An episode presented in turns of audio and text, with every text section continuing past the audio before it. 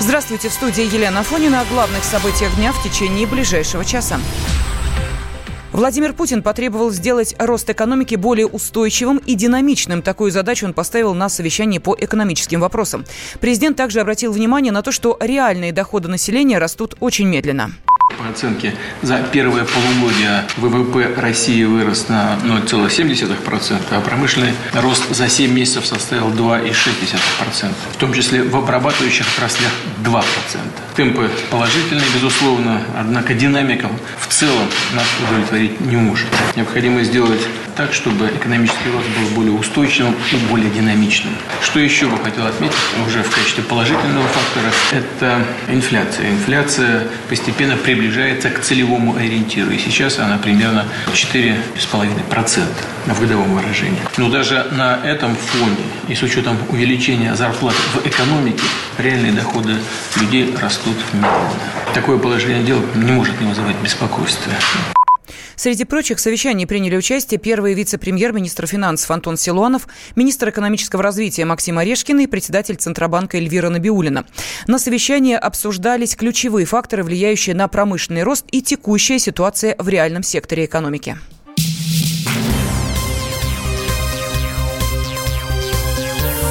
Темы дня студии Елена Фонина. Еще одной семье грозит лишение родительских прав из-за участия в массовых протестах. Иск против Петра и Елены Хомских подал Никулинский межрайонный прокурор. Поводом стал видеоролик с акцией протеста 3 августа, на котором супруги вместе с детьми участвуют в митинге. Рассмотрение иска в суде назначено на 2 сентября. Уполномоченный по правам ребенка в Москве Евгений Бунимович взял на контроль эту ситуацию и назвал ее опасным сигналом для всей системы сохранения семьи. Мы сразу сделали запросы в прокуратуру, все-таки, чтобы получить содержание того, в чем их обвиняют. Департамент социальной защиты, с тем, чтобы понять вообще, какая-то работа была с этой семьей.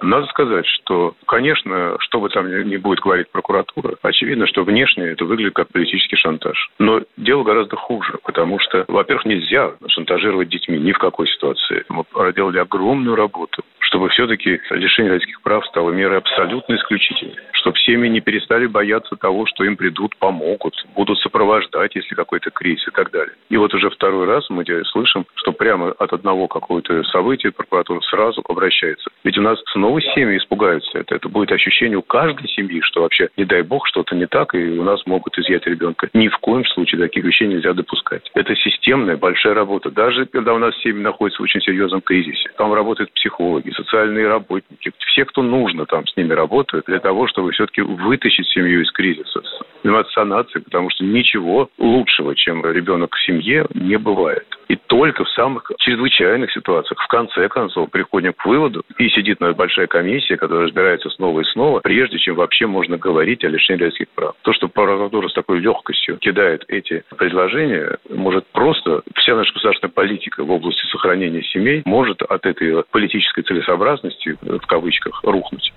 Ранее прокуратура требовала лишить родительских прав семью Проказовых, которые пришли на несанкционированный митинг с годовалым сыном. По версии надзорного ведомства, родители передали ребенка Сергею Фомину, чтобы тот мог выйти из полицейского оцепления, прикрываясь малышом. Прокуроры считают, что Проказовые подвергли опасности здоровья и жизнь заведомо беспомощного ребенка.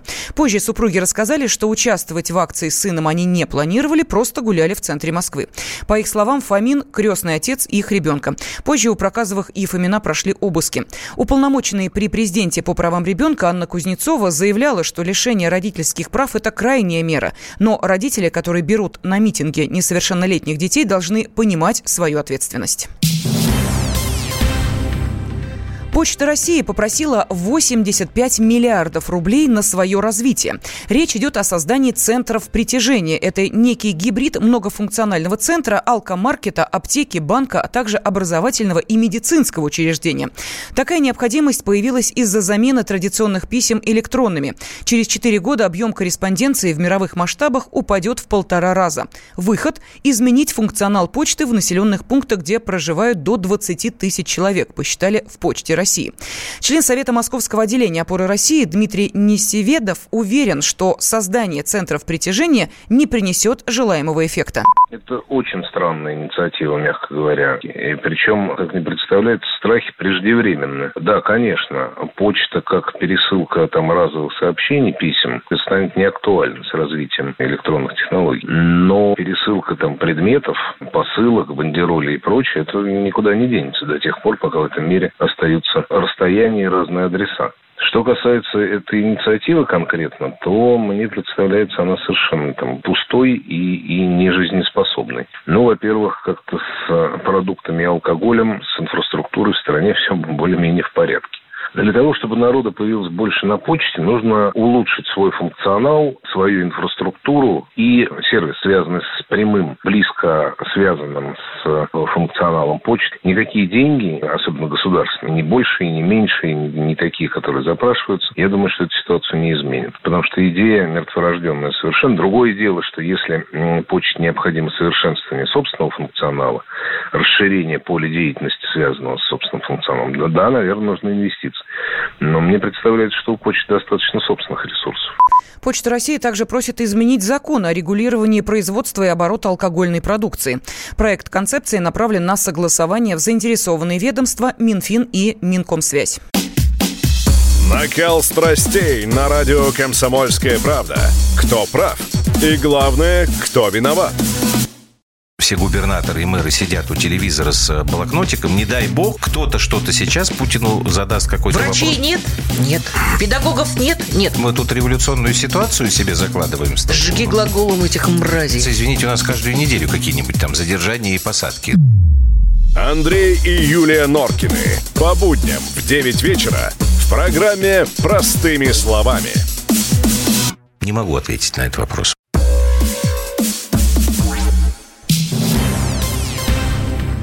Самолеты Boeing 737 MAX могут вернуться в небо. Об этом сообщил вице-президент по маркетингу корпорации Рэнди Тинсет.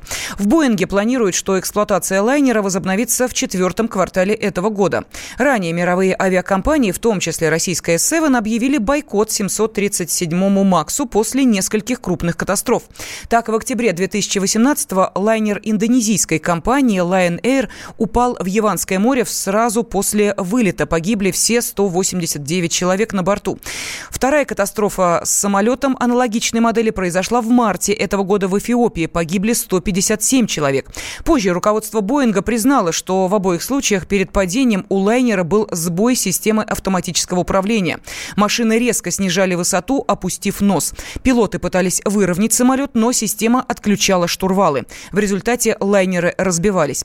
Пилот первого класса, командир экипажа А-320 Андрей Литвинов считает, что после случая случившегося улучшить свою репутацию Боингу будет непросто. Но думаю, что если они э, сделали программное обеспечение, исправили э, вот этот вот э, косяк, который при эксплуатации Боинг начинает подныривать, думаю, что через какое-то время просто можно будет ему и доверять, успокоиться все. А сейчас пока, ну, сложно сказать, что они там исправили, что они там собираются исправлять, какие они меры приняли. Но не думаю, что это вот все так вот просто Ранее газета Wall Street Journal написала, что эксплуатация лайнеров семейства 737 MAX может возобновиться не раньше следующего года. Потери Боинг из-за приостановки использования самолета и отсрочек эксплуатации оцениваются почти в 5 миллиардов долларов. Стали известны регионы, в которых чаще берут ипотеку. На первой строчке рейтинга РИА Новости расположился Ямало-Ненецкий автономный округ. Из тысячи человек за год берут кредиты на недвижимость 32 местных жителей. Это почти в два раза больше, чем в среднем по стране. На второй строчке Югра, за ней следует Тюменская область. Меньше всего ипотека популярна в Ингушетии, Чечне и Дагестане. Неожиданно низкий результат показала Москва, 75 место в рейтинге. Вице-президент Российской гильдии риэлторов Константин Апрелев объяснил причины причины популярности ипотечного кредитования на севере и его невостребованности в кавказских регионах. Я думаю, что это связано со степенью миграции в этот регион, степенью оседлости и обеспеченности жильем, а также определенным существующим составом семьи Северный Кавказ, понятно, что это сформировавшиеся семьи, не очень большой приток населения туда идет, и жилье, большая часть построена давно, и степень обеспеченности достаточно неплохая. А вот нефтяные регионы, да, туда идет миграция рабочей силы, то есть там достаточно хорошие доходы средние получают люди, и поэтому туда идет миграция, естественно, там потребность выше. Ну и, наверное, еще один критерий, почему, например, в Москве, несмотря на то, что миграция активно идет в Москву, все равно ипотека не так сильно востребована. Проблемой является сам уровень цен на недвижимость. Если бы в Москве жилье было немного более доступно, наверное, брали бы больше кредитов. В России где-то от 2 миллионов средние цены на жилье в городах-миллионниках, а в Москве, собственно говоря, это более 5 миллионов два с половиной раза примерно цены в среднем с другими миллионниками в Москве выше, а в Питере тоже отличие более чем полтора-два раза. Ранее сообщалось, что наиболее высокая доля просрочек по жилищным кредитам в республике Алтай, Карачаево-Черкесии, Северной Осетии и Бурятии. Именно в этих регионах, по данным компании «Финэкспертиза», наиболее востребованы ипотечные каникулы, новый закон, предусматривающий льготный период на выплаты. Отсрочка дается на срок до полугода по просьбе заемщика, которые находятся в трудной жизненной ситуации. В течение предоставленных каникул выплаты по жилищному кредиту могут э, быть либо приостановлены, либо уменьшены. Вспоминаю, тебя вспоминаю. Антонов. Каждый вечер в эфире радио «Комсомольская правда» вспоминает. Включаем нашу машину времени и отправляемся в прошлое. Я помню, маленький стоял, смотрел на прилавок. Mm-hmm. Было все. Молоко в треугольных пакетах. Ой, молоко в треугольных пакетах. Мороженое вкусное. Потрясающе, потрясающе. Вареники с вишней и с медом запомнились на всю жизнь. Таких я больше не ел. Программа Михаила Антонова «Дежавю». По будням в 23.00. Антонова много не бывает. Зашла заря.